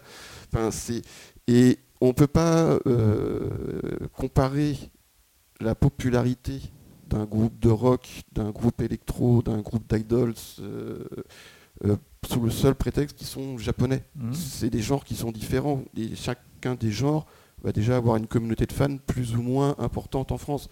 Ça sera beaucoup plus facile d'arriver avec un groupe de rock qu'avec un groupe de musique d'Okinawa, par exemple. Pourtant, je kiffe ça, mais je parle par rapport au grand public français. Hein, je suis pas si sûr que toi, là, pour les exemples. Parce que le rock, en France, c'est c'est plus confidentiel. Mais de la pop, alors. Mais Okinawa, pour l'exotisme. Oui, mais voilà, mais Okinawa, t'écouteras un morceau pour l'exotisme, comme on a les Imouvrini, tu vois, on va pas ça c'est en soi, ce sera pas marquant, mais un groupe qui s'installe et que t'es content quand il y a le nouvel album qui arrive, etc. Il faudra qu'il corresponde à certains canons de la musique française. C'est aussi un problème. C'est une des grosses différences qu'on a avec le Japon, en fait, c'est qu'en France, en tout cas, au niveau des fans, au niveau des gens qui écoutent de la musique, on est très cantonné à un genre, en fait. Mine de rien. Ceux qui vont écouter du métal, ils vont souvent écouter du métal, peut-être un peu de jazz ou quoi, mais ça va être principalement du métal ou du rock, et encore, des fois, voilà. Au Japon, les mecs, ils écoutent tout. Ils écoutent de tout. J'en connais, mais plein qui écoutent du baby metal, ok, mais ils vont écouter du Maximum The Hormone, ils vont écouter après un jour du Moumoon, ils vont écouter après, je sais pas moi, de la musique de Kinawa, parce qu'en fait, ils n'ont pas vraiment cantonné un genre. Ils adorent la musique, en règle générale, et ça se sent même dans les musiques. Le jazz, c'est pas que du jazz. Hein. Je prends l'exemple du jazz au Japon, parce que j'écoute beaucoup de jazz, et il n'y a pas que du jazz. Il y a du rock, il y a du blues, il y a de la soul, il y a de la pop, il y a du hip-hop dans le jazz. Et d'ailleurs, la grosse scène hip-hop actuelle, c'est beaucoup de jazz au final, et en fait ça se sent dans leur mélange musical. C'est eux, ils sont un peu plus ouverts d'esprit, entre guillemets. Alors ça fait réducteur d'Israël pour la France, mais chez nous on est assez fermé, en fait. Moi, c'est ce que je pense. On est très fermé musicalement. On est ce qui marche chez nous, oui, effectivement, c'est de la pop. Fermé, mais on n'est pas curieux. On est moins curieux que. Et pour j'espère finir. Si on prend un autre, parce que là j'ai cité le fait que la J-pop, c'est comme si quelque chose qui est japonais, et donc il y a toute une palette de genres, c'est difficile de pouvoir se fier par rapport à ça. À l'inverse, c'est ce qui fait que la K-pop cartonne et que les stades sont remplis en un claque de doigts. Quand on parle de K-pop, même si on parle de pop coréenne, d'un point de vue genre musical, on sait très bien à quoi on va s'attendre. Voilà. C'est une espèce de R&B... Et puis c'est très accessible, du coup. Oui, c'est très... Une espèce de R&B shakurbuti avec soit 5 superbes filles passées sous le bistouri, soit 5 superbes mecs passés sous le bistouri. Donc on sait à quoi s'attendre. La K-pop est presque devenue un genre musical en tant que tel. La J-pop n'est pas un genre musical. C'est la musique japonaise. Ça vient du Japon, comme l'a si bien dit Kevin. La J-pop, tu vas chez Bookoff, tu prends 2 CD les yeux fermés, tu peux avoir un truc complètement différent l'un de l'autre. Tu vas acheter de la K-pop, 2 CD les yeux fermés, ça va être la même chose. C'est pour ça que ça marche. Et c'est pour ça qu'on ne peut pas dire la J-pop, le public est bipolaire, il y a des groupes qui cartonnent et des groupes qui ne cartonnent pas. C'est normal, ce n'est pas un genre. Donc il y a des groupes qui cartonnent parce que c'est un style qui plaît plus au public français, parce que c'est les génériques que le public français connaît. Et puis d'autres qui arrivent, on n'a rien à dire par rapport à leurs compétences, mais ils n'ont pas encore la réputation des autres, et il n'y a aucun média à l'heure actuelle qui est là pour pouvoir t'apporter quelque chose sous le nez. Comme le public n'est pas curieux, si on ne vient pas lui porter directement tout cuit dans le bec, ils n'iront pas. Tu prends tous ces facteurs-là mélangés, tu réunis, tu touilles, tu rajoutes 2 glaçons, et voilà mon GG, celle-là elle est pour toi. Puis il y a aussi la difficulté pour certains groupes de comprendre les informations sur les sites. Quand tu as des sites de groupes japonais qui sont tout en japonais, voilà. Plus le fait de se procurer des CD, des albums, parce que tout le monde ne peut pas se rendre sur Amazon Japan. D'ailleurs, quelque chose d'intéressant là-dessus, est-ce que aussi, c'est une question, quand sur YouTube, par exemple, entre un artiste qui va avoir un nom occidental, en tous les cas, genre Baby Metal, bah, tu tapes Baby Metal, c'est facile à trouver. Tu tapes, oui. Voilà. Que un artiste japonais qui va, dont la chaîne YouTube va être restée en hiragana ou en katakana, tout de suite va se couper de ce public forcément international qui, bah, pour la plupart, ne saura pas le trouver tout simplement, même s'il l'entend d'une manière ou d'une autre, sera incapable de, bah, parce qu'il ne saura pas le taper en fait, bah, tout simplement, oui, dans le moteur de recherche. Je suis d'accord avec toi, mais je ne suis pas persuadé que ce soit le facteur crucial, parce qu'il y a un contre-exemple flagrant, Perfume. Perfume, ils avaient fait le staff avait fait l'effort pour Triangle de sortir le CD à la FNAC dans une édition accessible aux occidentaux. Perfume, c'est bon, ça va, hein, c'est pas très japonais comme mot. Le CD, il était à 15 balles, je crois. C'était même pas cher. Et ça a fait un flop monstrueux, alors que pourtant, tu avais toutes les conditions qui étaient réunies. Hein, 3 jeux et une nénette, de l'électro, s'il n'y a pas... Sérieusement, je comprends toujours pas pourquoi il n'y a pas des clips de Perfume qui passent le samedi soir sur M6 dans le mode clubbing à 3h du mat, entre un DJ, entre un David Guetta et un Daft Punk, ça coule tout seul. Et bien pourtant, tu avais tout qui était réuni, mais ça n'a pas pris. Alors pourquoi ? Je sais pas, mais en tout cas, c'est pas le fait de pas avoir d'avoir un nom japonisant et pas international qui... C'est pas le premier handicap, selon moi. Là, c'est peut-être parce que dans le milieu électro, on est plus sur des hommes que sur des femmes en Europe. Donc non. Non. Souviens-toi les années 90. Too Unlimited. Oui, mais c'était les années 90. Oui, mais ça prouve que... On s'en fiche que ce soit un mec qui est au platine. Hein. Puis on préférera toujours... désolé pour le... Bonjour, c'est l'instant sexiste du jour. Mais le public préférera toujours avoir une jolie nénette qui fait semblant de chanter en playback et un mec au platine que l'inverse. C'est triste, mais c'est ainsi. Enfin, bref. Et alors, pour terminer, est-ce qu'il n'y a pas tout simplement, c'est quelque chose qu'avait évoqué Xavier il y a quelques mois quand il était passé à ce micro, est-ce qu'à l'heure actuelle, on va le voir tout à l'heure dans l'agenda, il n'y a pas trop d'offres en fait ? Est-ce qu'il n'y a pas trop de concerts, que ce soit dans les petites ou les grandes salles, hein, peu importe, mais finalement, à un moment... En fait, ça dépend aussi, je pense, de la qualité et de la manière dont tu t'adresses à ton public. Tu vas pas t'adresser à un public de métal comme tu t'adresses à un public de rock ou de pop ou de rap. Donc, ça aussi, c'est le problème de certains tourneurs et de certains artistes japonais, c'est qu'ils veulent s'adresser à des fans de musique japonaise et pas à des fans d'un genre musical. Donc ça a plus de difficultés à passer. Bon, après, il y a, par exemple, aux Eurocaines, ils essayent de faire en sorte qu'on arrête de mettre les estampilles musique japonaise, mais c'est encore un peu de mal à passer. Voilà, c'est aussi pour ça que les artistes de J-Music, enfin de japonais, fonctionnent plutôt en classique, jazz et métal, parce que voilà, la nationalité, chez les publics de niche. Voilà, la nationalité, on en a un peu rien à foutre. C'est que le gars, il sait jouer, super. Le gars, il sait pas jouer, bah il dégage. Il suffit de voir Hiromi, hein, la pianiste de jazz. Hiromi, elle cartonne à chaque fois au Jazz in Marcia, et pourtant c'est... Enfin, c'est de niche, quoi. Et le jazz, c'est connu, mais elle cartonne et elle est reconnue mondialement. Hein, donc, on peut y arriver, hein, sur des artistes, mais faut le trouver. Après, on a aussi le problème du visual kei, donc qui a été très à la mode il y a quelques années, donc qui remplissait assez facilement les salles. Sauf que là, c'est moins à la mode. On fait venir des artistes qui sont moins de qualité, les gars qui chantent tout seuls sur une scène, et donc certains chantent faux. Donc, ça donne moins envie à des gens de découvrir ces artistes-là, ou même le genre en particulier. Même ça l'effet inverse, c'est que les gens s'en détournent.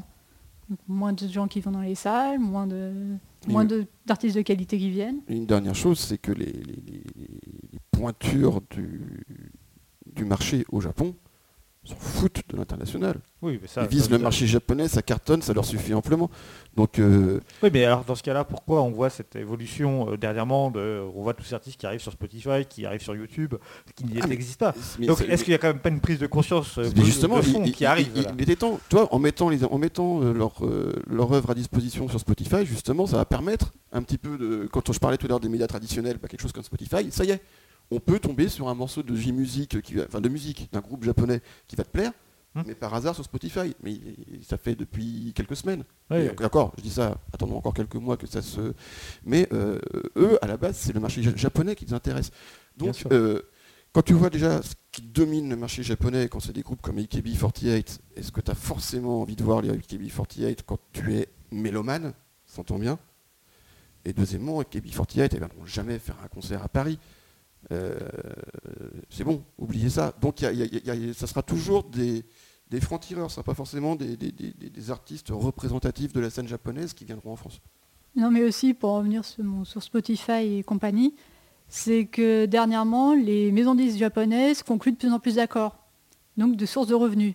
Et actuellement, il y a un rapport qui est tombé pour l'année 2018 sur les collectes des droits à l'international. Le Japon est en troisième position, juste derrière la France. Donc ils voient que c'est des revenus pas négligeables, alors qu'à côté de ça, il y a le CD qui se casse sa gueule. C'est vrai que ça, on l'oublie. Le marché du CD se casse vraiment la gueule au Japon. Là, ça y est. Ouais. Ça a commencé. Ouais, mais bon, c'est vrai que ça a tellement plus longtemps aussi. C'est peut-être aussi ça qui jusqu'à présent. Il y a encore 2 ans, on était à 70% de ventes en physique. Ouais, donc, même si on est peut-être encore à 60 aujourd'hui, ça va encore. Mais ça y est, c'est la chute a commencé. Ouais. Pour rebondir rapidement sur ce que tu évoquais avec les KB48, moi, il y a un truc aussi, c'est que par exemple. Sur certaines radios, je pense là en l'occurrence à Virgin par exemple, qui, je sais pas si c'est tous les soirs ou une fois par semaine, vend entre guillemets un classement mondial, voilà, où vous fait le top 20 de la musique, voilà, les titres les plus écoutés au monde. Bon, on ne sait pas trop comment est fait ce classement. Source internet. Mais voilà, on nous vend 2 heures avec voilà, 20 titres qui sont les plus écoutés au monde. Et dans ces 20 titres, vous n'aurez jamais un seul titre venant du Japon. Vous reste à ce que tu évoquais, c'est-à-dire les États-Unis, l'Angleterre, machin. Alors, ce sont des artistes qui, au Japon, évidemment, sont aussi fortement représentés. On sait bien, par exemple, Ed Sheeran au Japon cartonne en ce moment. C'est une vérité, on ne peut pas l'évoquer. Mais de là à ce que jamais...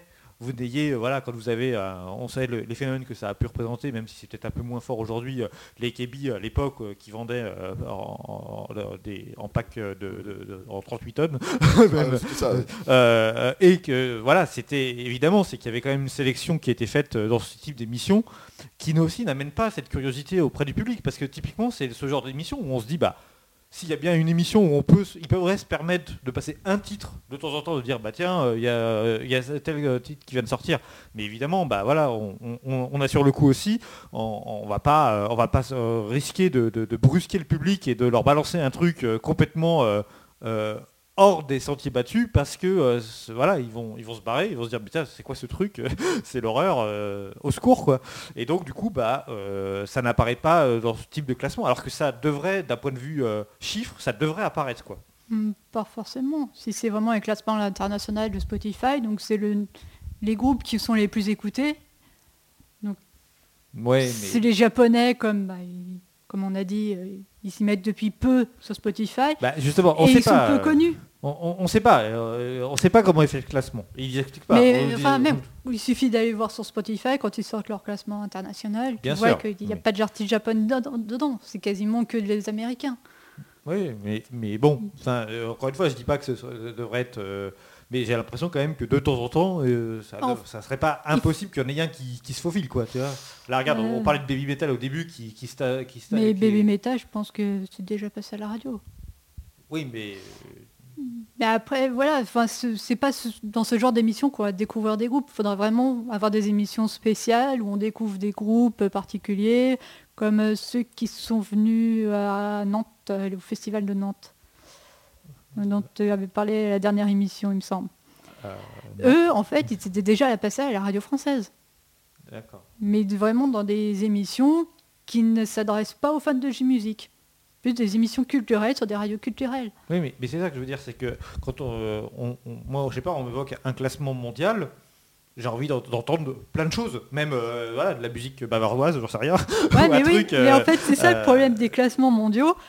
C'est les musiques les plus écoutées. Donc les musiques les plus écoutées, c'est les musiques américaines. Oui, mais... Si tu vas pas retrouver le petit groupe de Tahiti ou le petit groupe de la Laponie. Mais dans l'absolu, tu devrais aussi avoir de la K-pop dans ce genre de classement. Tu devrais avoir du BTS ou des choses comme ça, a priori. Quoi. Bah oui, je pense que dans les 20 chansons les plus écoutées du monde, s'il n'y a pas un titre de K-pop, c'est qu'il y a un problème. Voilà, alors que je ne suis pas sûr que tu en aies, quoi. Tu vois, c'est sûr qu'ils n'en avaient pas diffusé. BTS, quand même. Oui, mais je ne dis pas qu'ils n'en avaient pas diffusé. Je dis dans ce type de classement précisément.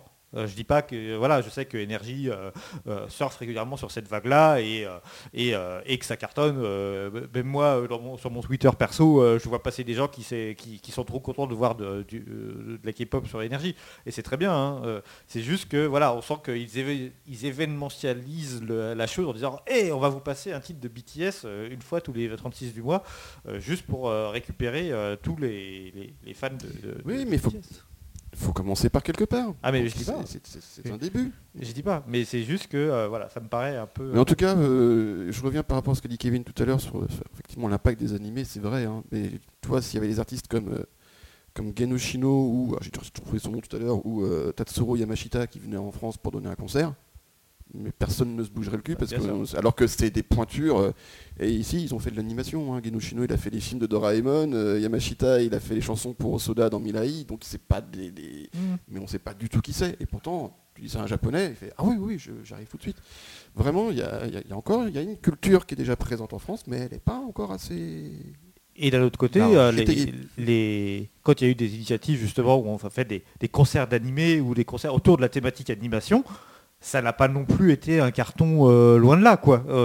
Donc, c'est difficile à cerner, du coup. Oui, mais en fait, moi, j'avais fait une interview de Tom Smith, qui est le président de JP Europe Records, qui m'expliquait que les fans d'animé, ils sont fans d'une chanson. Ils sont fans pas d'un groupe. Donc, quand tu fais un concert d'animé, il faut être fan du groupe et pas que de l'animé. Ou même, ils sont fans d'une série. Et par exemple, si tu veux faire un concert d'animé, tu fais un concert One Piece Animation avec les chanteurs du premier générique, les chanteurs du deuxième générique, les chanteurs du troisième générique. Mais tu fais pas un concert entier avec un groupe qui a chanté un ou deux génériques de One Piece. Mais c'est vrai que ça serait intéressant, ça. Ça ah bah ouais, mais t'imagines le coup, la logistique... On a le droit de rêver, quoi. Ah bah oui, surtout avec ce temps grisonnant. Hein, si on peut pas s'évader, que faisons-nous ? 12 musiques, 12 artistes. Allez. Et dernier élément, est-ce qu'il n'y a pas finalement là aussi la question des tarifs en fait qui rentre en ligne de compte tout simplement dans les concerts qui devient un petit peu parfois qui peut être un obstacle pour ou est-ce que non enfin. Moi, là-dessus, je pose la question vraiment parce que je vois les deux facettes, quoi. C'est d'un côté, certains artistes, on va dire, à 40 balles, c'est trop cher. Et d'autres, bah voilà, on parle de la K-pop, on vous fait un billet à 90 balles et ils sont sold out sans problème, quoi. Bah, donc, c'est parce que ça ne s'adresse pas au même public. Bien sûr. En fait, tout ce qui est boys band, girls band, surtout boys band, ça s'adresse à un public d'adolescentes qui sont ultra fans. Tu vas te faire des ennemis, hein, parce que je pense qu'il n'y a pas que des ados qui font de la K-pop pour le coup. Mais... Ça s'adresse surtout à ce public-là, même des publics un peu plus vieux, mais c'est vraiment des ultra-fans. Donc ils dépenseront tout leur salaire, tout leur argent de poche, qui vont demander à papa, à maman. Voilà, ils n'ont pas vraiment de restriction de budget. Alors que les gens qui vont faire des groupes de métal, eux, ils vont comparer par rapport au concert des groupes suédois, français. Donc tu ne vas pas pouvoir te... vendre un billet de 60 € pour un groupe de métal à l'Élysée-Montmartre. Ça partira pas. Voilà. Et puis il y a eu, en ce moment, je trouve qu'il y a eu une telle augmentation des tarifs sur la musique occidentale mainstream, pour ce qui est des concerts à Paris, genre les derniers concerts qu'il y a pu avoir de hip-hop, rap américain à Bercy, que ce soit... comment est-ce qu'elle s'appelle, la machine ? Non, c'est pas genre Nicki Minaj, enfin une autre agroucu qui est venue remuer en chantant du hip-hop. Non, mais les tarifs étaient sur du 120, 160 € la place à Bercy. Ouais. Et les mecs, enfin tu voyais les personnes qui y étaient, tu sentais que c'était pas de la CSP++, mais c'était c'est ou Drake, voilà, c'est Drake quand il est venu, pareil, il y a des places à 180 boules qui sont parties, mais comme ça. Parce que Drake, ils connaissent, ils sont fans, ils ont économisé pendant des semaines et des semaines, et qu'un concert à 160, 180... Maintenant, ça paraîtrait presque normal, suite à ce genre de politique menée par des artistes américains. Donc, quant à ça, et que tu vois les prix des musiques, le prix des concerts japonais, tu relativises, même 60 balles, ça va, on est... Bon, après, 180 balles, c'est Bercy et compagnie. 60 balles à la maroquinerie ou à la boule noire, ou au divan d'immonde, je fais, mais de qui se moque-t-on ? Évidemment, il faut prendre aussi en compte la place, enfin la taille de l'endroit, etc. Mais là, il y a vraiment une inflation sur le marché du concert, à Paris tout du moins, à laquelle échappe encore la scène japonaise. Mais du coup, qui en souffrira à un moment ou à un autre, ne serait-ce que pour booker des salles à un moment ou à un autre, quoi. Parce que forcément, entre un artiste qui... Voilà, ça veut dire aussi une location de salle bien supérieure, à un tarif bien supérieur à ce que peut payer un tourneur d'un petit groupe Jap, quoi. Et voilà. Et bah écoutez, voilà, je pense que c'était un bon épisode des grandes gueules du J-Pop. Ouais. C'est parti un peu dans tous les sens, c'est parfait. N'hésitez pas, si vous avez votre avis sur la question, ça nous intéresse également, hein, bien sûr. Et je terminerai, puisque tu as évoqué Nicki Minaj, et je me dis qu'un duo Nicki Minaj-Kodakumi. Ah, ce serait tellement beau. Je me dis quand même. Avec Cardi B en featuring. Voilà, là, on serait dans la classe internationale. Ah non, là. C'est... Ouais, j'en rêve. Ah, là, ça y est, Pourquoi personne n'y avait pensé plus tôt ? Et ben voilà, le J-Pop Social Club est là pour ça, pour donner des bonnes idées aux tourneurs. N'hésitez pas. Et on continue avec la suite des Focus. Focus. Second service pour les Focus, et on continue avec toi, Dorothée. Tu nous parles de Kenichi Asai. Eh oui, tout a commencé alors que j'étais ma veille pour Publi, pour retrouver des nouveaux clips à rentrer dans la base de données. Donc là, sur YouTube, je fais le tour de mes chaînes et j'arrive sur Sony. Et là, je peux pas lire du coup. Non, je fais, oh tiens, un nouveau clip. Il y a la miniature et tout, sauf que c'est assez traite chez Sony parce que tu vois la miniature, mais quand tu cliques dessus, ça te dit « Vous n'avez pas accès, dans votre pays !» Bon, là, je fais « Ok, bon, on va tester. Hein. » Je lance, donc je suis en train de préparer ma fiche Publi. Et là, d'un seul coup, j'entends la musique, je fais « Waouh !» Ça marche. Ça marche. Et en plus, une musique super entraînante. Ça m'a fait penser aux The Clash, enfin, tout ce mouvement, ce garage rock anglaise. Super, c'est quoi, c'est du groupe de petits jeunes, en plus je suis Sony. Donc je retourne sur YouTube, et là je vois le gars, je fais, mais c'est pas un petit jeune. Qui c'est ça? Donc je commence à faire mes recherches, et là donc, Kenichi Asai, donc le gars qui est né en 64, donc voilà, c'est vraiment pas un petit jeune, hein. Et il a eu plusieurs groupes.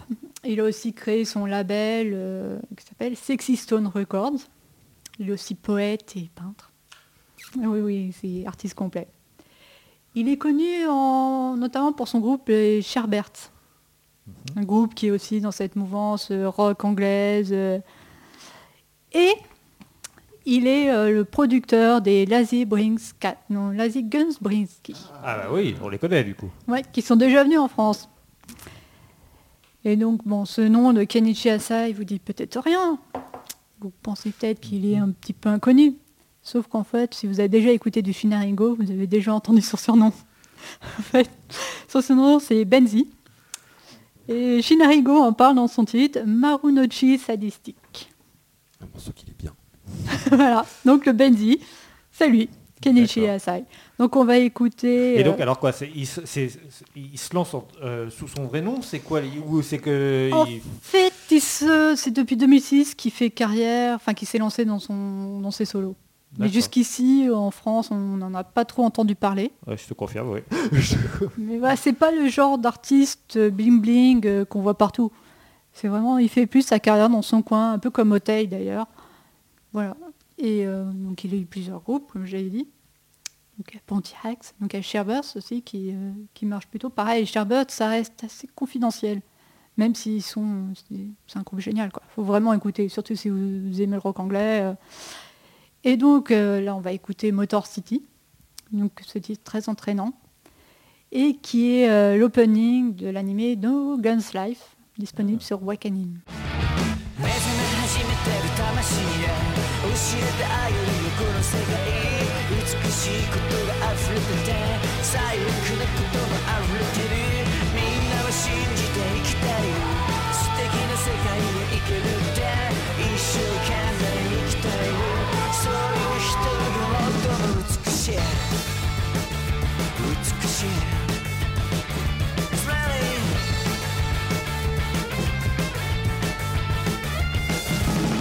Voilà, c'était Motor City de Kenichi Asai. Et on enchaîne avec toi, Kevin, tu nous parles, toi, de Kirinji.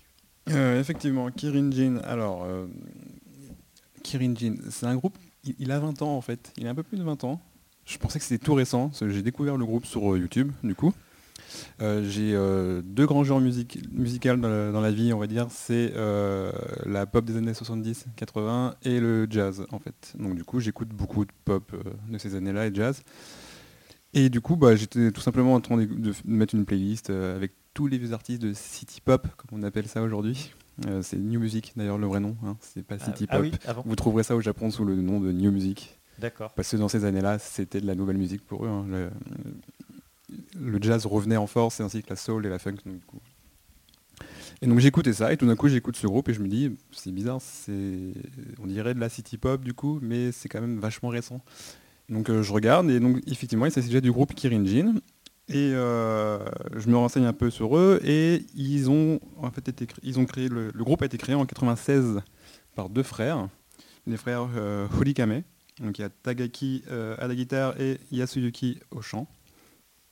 Et en 1998, ils passent major, ils signent avec Warner Music, ensuite ils passent chez EMI Music, enfin, ils ont fait plusieurs labels, de gros labels, mine de rien. Et en 2013, donc du coup, ils se séparent, il y a un des frères qui veut faire sa carrière solo. Et en fait, en 2014, ils se reforment, et là, pour devenir un groupe musical avec quatre autres membres, et non plus juste eux deux, c'est plus un duo, c'est vraiment un groupe entier. Et depuis, en fait, ils font beaucoup de musique un peu pop des années 70-80, mais mélangée avec un peu du hip-hop, parfois un peu de rock, et de la pop telle qu'on la connaît. Et donc, du coup, ils ont fait plusieurs duos, des featuring avec Charisma.com, par exemple. D'accord. Qui est assez connu pour ceux qui ont regardé No Life à l'époque, hein, c'était mine de rien. Puis même, c'était un ils groupe sont venus, qui a marqué quand même Charisma.com, même si ça a été assez bref. Rapide, ouais. Voilà, mais en tous les cas, ils ont marqué leur époque. Leur époque, oui, oui. Et du coup, là, la musique qu'on va s'écouter, c'est Killer Tunes Kill Me, si je me souviens bien le titre entier. Et c'est un featuring avec une DJ et chanteuse coréenne qui s'appelle Yeon Yeon et qui commence en fait à vachement être connue au Japon. Elle fait beaucoup de featuring avec des artistes de hip-hop principalement. Et voilà, j'espère que ça va vous plaire parce que c'est vraiment très city pop pour le coup en fait. Là, pour ceux qui aiment ce genre musical, vraiment je pense que intéressez-vous au groupe parce que leur nouvel album sort là en novembre et c'est beaucoup de featuring dans ce genre musical.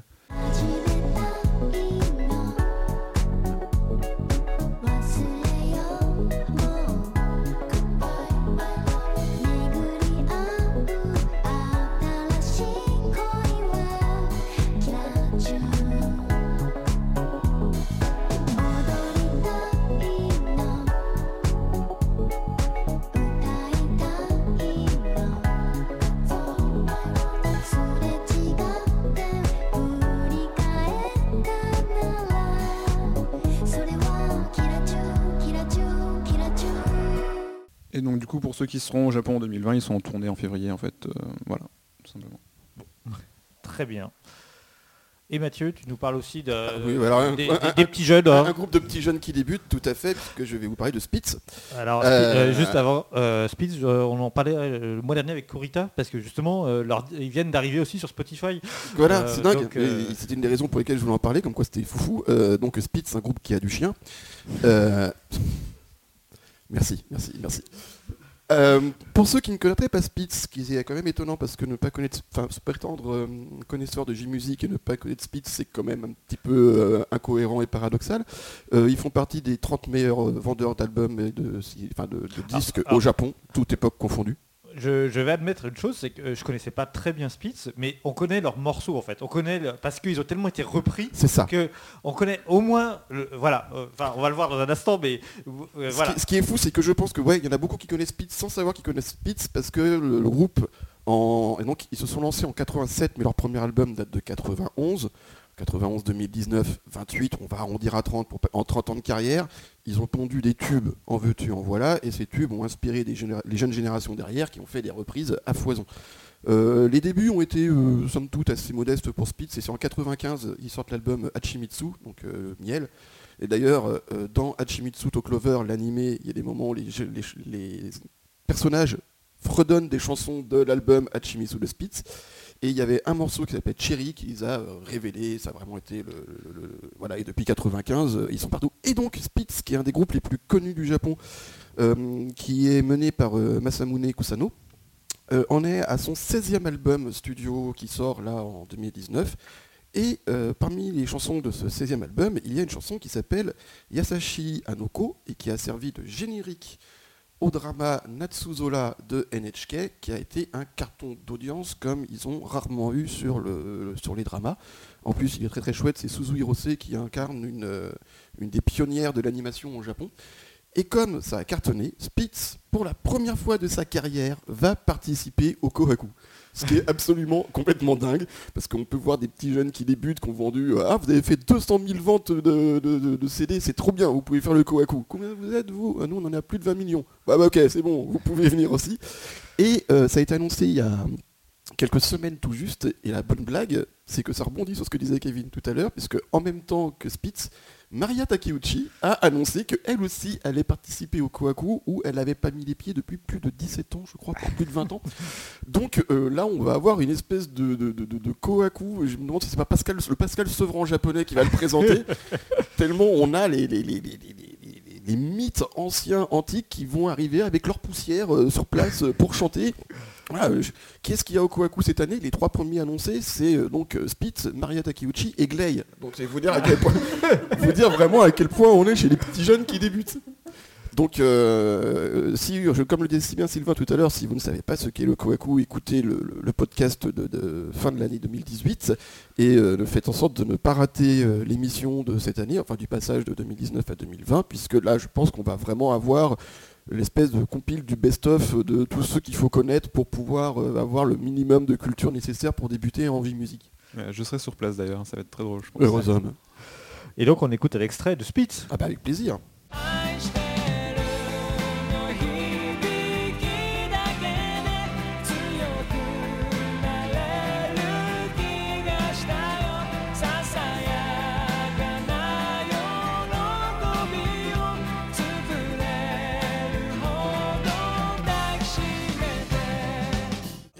Juste par contre, vous avez remarqué que Spitz est assez caractérisé par des mélodies à peu près douces, c'est de la pop hein, généralement.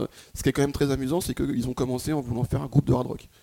Et il y a un moment ça a dévié. Il y a un moment où ils sont basculés dans la balade pop qui passe très bien, mais ouais non, quand on le lit, hein, et pourtant ils sont toujours à l'expliquer en interview que ouais bah nous avant on voulait faire du hard rock. D'accord. Mais bon, après tout, Julie Zinati n'écoutait que du rap quand elle était adolescente. Donc, comme quoi, tout peut arriver. Alors, c'est là, j'avais pas vu venir, hein, quand même. Mais bon, ouais, tout peut basculer. Ce sera le mot de la fin. Voilà. Et on enchaîne avec, sans plus tarder, l'agenda, évidemment. L'agenda. Et tiens, on va pouvoir s'amuser à regarder quels sont les groupes qui sont connus, quelle est la taille des scènes, etc., etc. pour GG. L'agenda. L'agenda bien chargé, alors on attaque. Le 16 novembre, c'est Momo Kodama au studio à la Philharmonie de Paris. Donc c'est une pianiste, hein, donc c'est vrai que c'est des styles qu'on évoque rarement, mais voilà, comme quoi tous les styles sont les bienvenus dans le J-Pop Social Club. Le même jour, c'est Haru et Tetsuri à Art to Play à Nantes, que l'on retrouve le lendemain, le 17, cette fois-ci à la Bratcave à Lille. Le 18 novembre, c'est Guitar Wolf.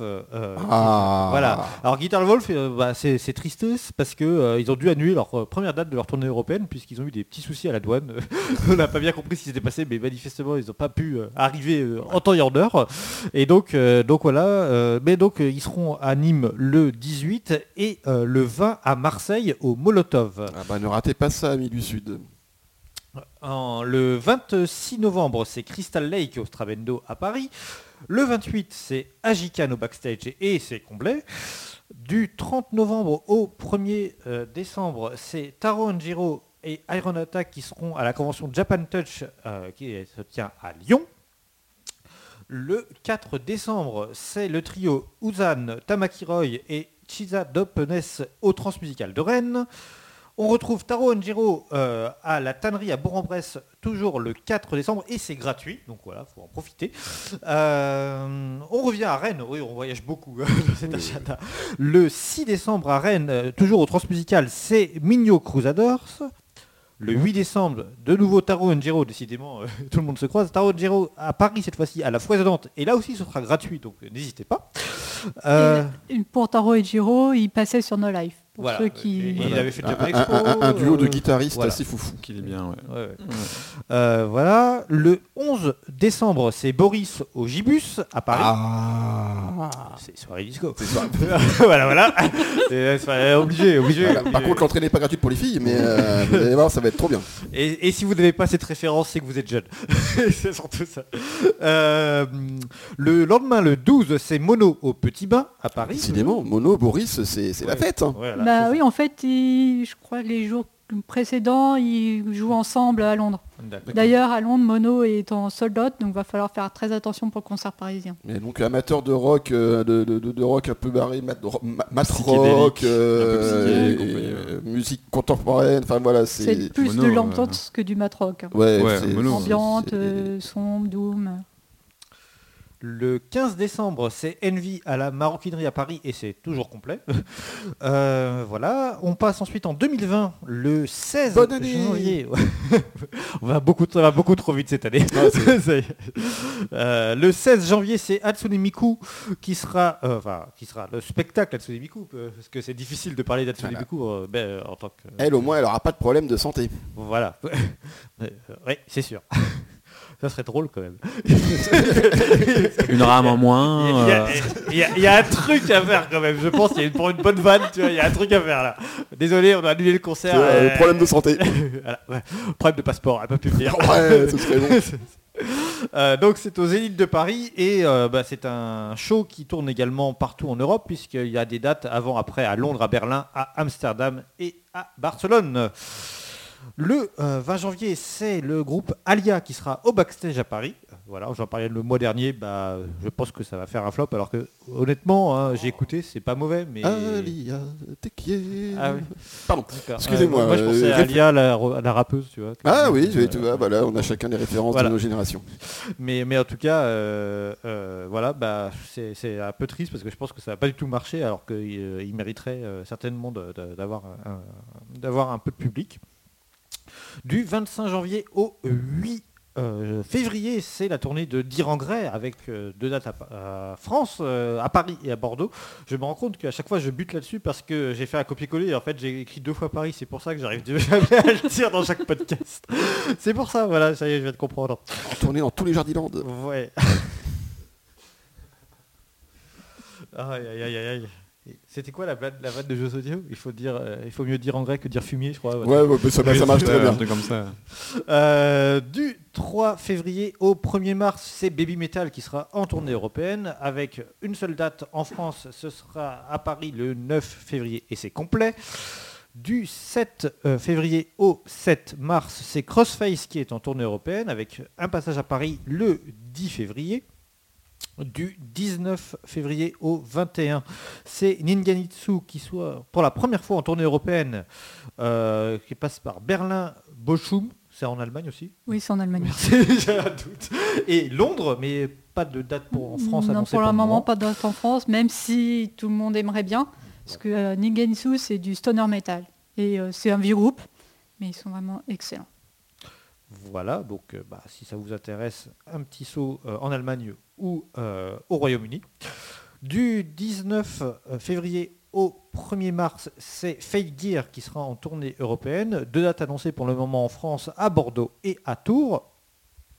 Le 14 avril, c'est Loudness au Forum à Vauréal. C'est dans le Val d'Oise. C'est ça. Ouais, je sais, j'ai grandi à 4 km de là. Je vois où c'est, mais je pense que ça ne parle pas grand monde. C'est au nord-ouest de Paris. Voilà. Les 24 et 25 avril, il y a le... Alors ça, c'est toi qui m'as rajouté ça, je ne l'avais pas vu venir celui-là. C'est un festival, c'est ça, le Keep It True avec... Oui, un festival allemand dédié au métal. Et ça fait depuis, dès la dernière session, ils ont lancé le line-up. Donc il y a, je crois, 5 groupes japonais. Loudness, Sabbath, Metal Lucifer, Génocide Nippon. Voilà. Donc, et l'homme... réaction peut-être. Et n'oublions pas à la fin Kawaii Rabbit. Non, il n'y a pas. Non, là c'est vraiment du hard rock avec pour 2 groupes, il y aura des setlists spéciales années 80 de Loudness. D'ailleurs, Loudness, il va falloir surveiller qu'ils ne passent pas ailleurs en France, voire peut-être au Hellfest. Pourquoi pas. D'accord. Mais oui, là les groupes japonais, enfin c'est d'ailleurs le seul festival qui a autant de groupes japonais en une seule session. Oui. On n'a jamais vu ça ailleurs. Donc après, est-ce qu'ils vont en profiter pour faire des tournées en Europe ou pas ? À surveiller. Et on termine du 29 avril au 7 mai avec, je ne sais même pas le prononcer, Devilouf. Bon, ça, ouais, mais ça je le dis à la française, c'est pas possible que ça se dise comme ça en fait. Je crois que si. Ah ouais, d'accord, parce que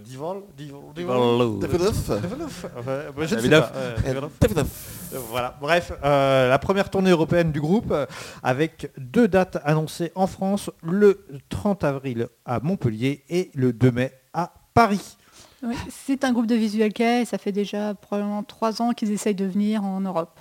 Donc là, ils ont enfin réussi. En tout cas, moi, ce que je note, c'est que même si ça va très très loin jusqu'à avril 2020, ton planning, il n'y en a pas que pour Paris. C'est chouette, vraiment. Ça, c'est quelque chose qui fait très très plaisir. C'est qu'il n'y a pas besoin de bouger forcément vos fesses jusqu'à la capitale. Il y a le sud, il y a l'ouest qui sont bien représentés. Oui, c'est donc, vrai. Non, c'est chouette, c'est très chouette. Je suis d'accord avec toi. Voilà, c'est la fin de cet épisode. Merci à tous les 3 d'avoir été parmi nous. Merci pour l'invitation. Oui, merci bien. Je termine avec les remerciements habituels. Myrtille, Nicolas, François Tanja, Meul, le groupe Lewis Lane et Katie Smith pour les jingles. Et bien sûr, remercie les patrons. N'hésitez pas, si vous souhaitez soutenir le podcast, ça se passe sur Patreon, donc Patreon/J-Pop Social Club, voilà, qui permettent un petit peu au podcast de continuer et d'exister tout simplement. Voilà, n'hésitez pas, c'est grâce à ce genre d'initiative que justement, on peut faire un peu mieux connaître la J-musique au public français plus ou moins large. Et puis faire en sorte qu'un jour, GG, il n'ait plus rien à dire. Oh, il aura toujours des choses à dire. Ah, sacré GG. Merci et à bientôt. Salut. Bye bye. Le J-Pop Social Club.